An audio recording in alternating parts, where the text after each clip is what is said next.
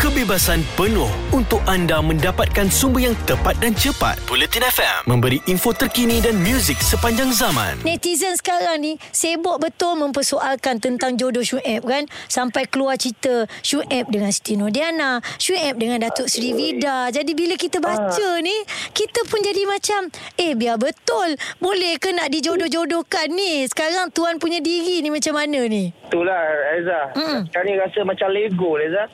Reza.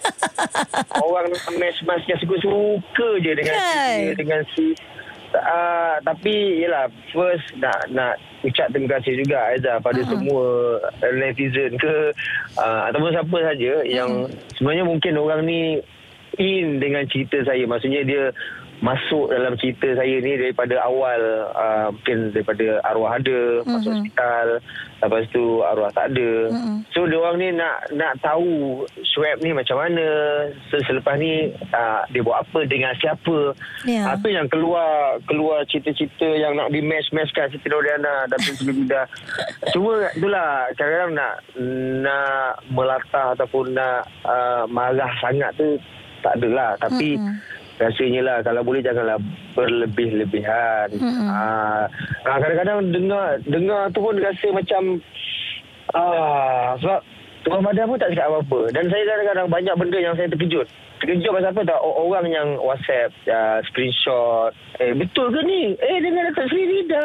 Eh dengan Adik Eliza. Saya macam Semua nama, semua nama muncul eh? Ya. Ah. Kenapa Tapi itulah uh, Janganlah berlebih-lebihan. Setakat usik-usikan akal tu kita faham lah kan. Tapi Bila dah dia ter, terlebih border tu Aizah rasa Yelah ni Apa yang Aizah nampak lah. Tak tahu Syuib Tapi hmm. saya rasa kadang-kadang benda tu Jadi kita kurang selesa Betul tak? Betul. Mm-mm. Betul Aiza. Uh, Kadang-kadang kita ke mana-mana pun Nanti orang akan tanya benda tu. Mm-mm. Kita baca juga katanya Syuib sedang mengenali seseorang. Tapi seseorang tu siapa? Aizah pun nak ada penjelasan daripada Syuib juga. Saya tak nak nanti ada muncul nama-nama yang lain pula kan? Macam mana eh Aiza nak cakap uh, Serius tu taklah serius Tapi Mm-mm. uh, Berkawan-kawan tu Adalah. Dan ah, Tak Tak reti lah nak cakap Aiza Saya tahu perjalanan hidup saya ni Panjang lagi Jauh lagi Dan kadang-kadang tak nak Rasa macam uh, Bukan gelojoh Tapi rasa macam tak nak Terlalu uh, cepat buat keputusan Mhm. mm-hmm. banyak benda nak kena fikir itu dan ini so berkawan tu adalah Mhm. mm-hmm. berkawan Ah, Okey. kalau nak cakap seseorang tu mungkinlah ada berkawan dengan seseorang tapi banyak lagi fasa yang nak kena lalu Dengan anak-anak semua kan Mm-mm. ya sebab dia bukan fasa saya je Mhm. dan of course it is banyak tu pergi kepada keluarga dan anak-anak Ah, itu yang saya kena fikirkan saya tak boleh nak fikirkan saya je Ya. Dengan so app je tak jadi apa kan anak-anak yang lebih penting Betul juga kan Tapi kadang-kadang ada juga persoalan daripada netizen kan Syuib Tak ke Syuib rasa Kalaulah macam orang nak jodoh-jodohkan tu kan Sekiranya jadi Mhm. Ada yang tanya Tak terlalu cepat ke? kita ni kan hidup kita ni memang kita serah ke Allah. Kita tak tahu jadi apa. Wah Imam ni selepas kita bercakap je pun kita tak tahu. Mm-mm. Kita kita ke mana, kita okey ke, kita tak okey ke.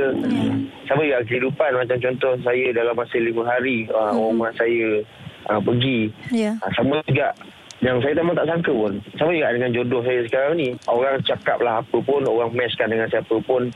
Uh, ataupun saya cakap oh, saya ada kawan dengan dia ataupun saya tak berkawan. Mm-mm. Tapi memang saya serahkan kepada Allah. Tapi dalam pada saya serahkan kepada Allah tu apalah saya uh, insyaAllah rasanya dah matang dalam perhubungan. Mm-hmm. Saya dah matang dalam memikirkan tentang keluarga, tentang masa depan keluarga. Akal yang Allah bagi ni kena digunakan sebaik-baik untuk buat any decision.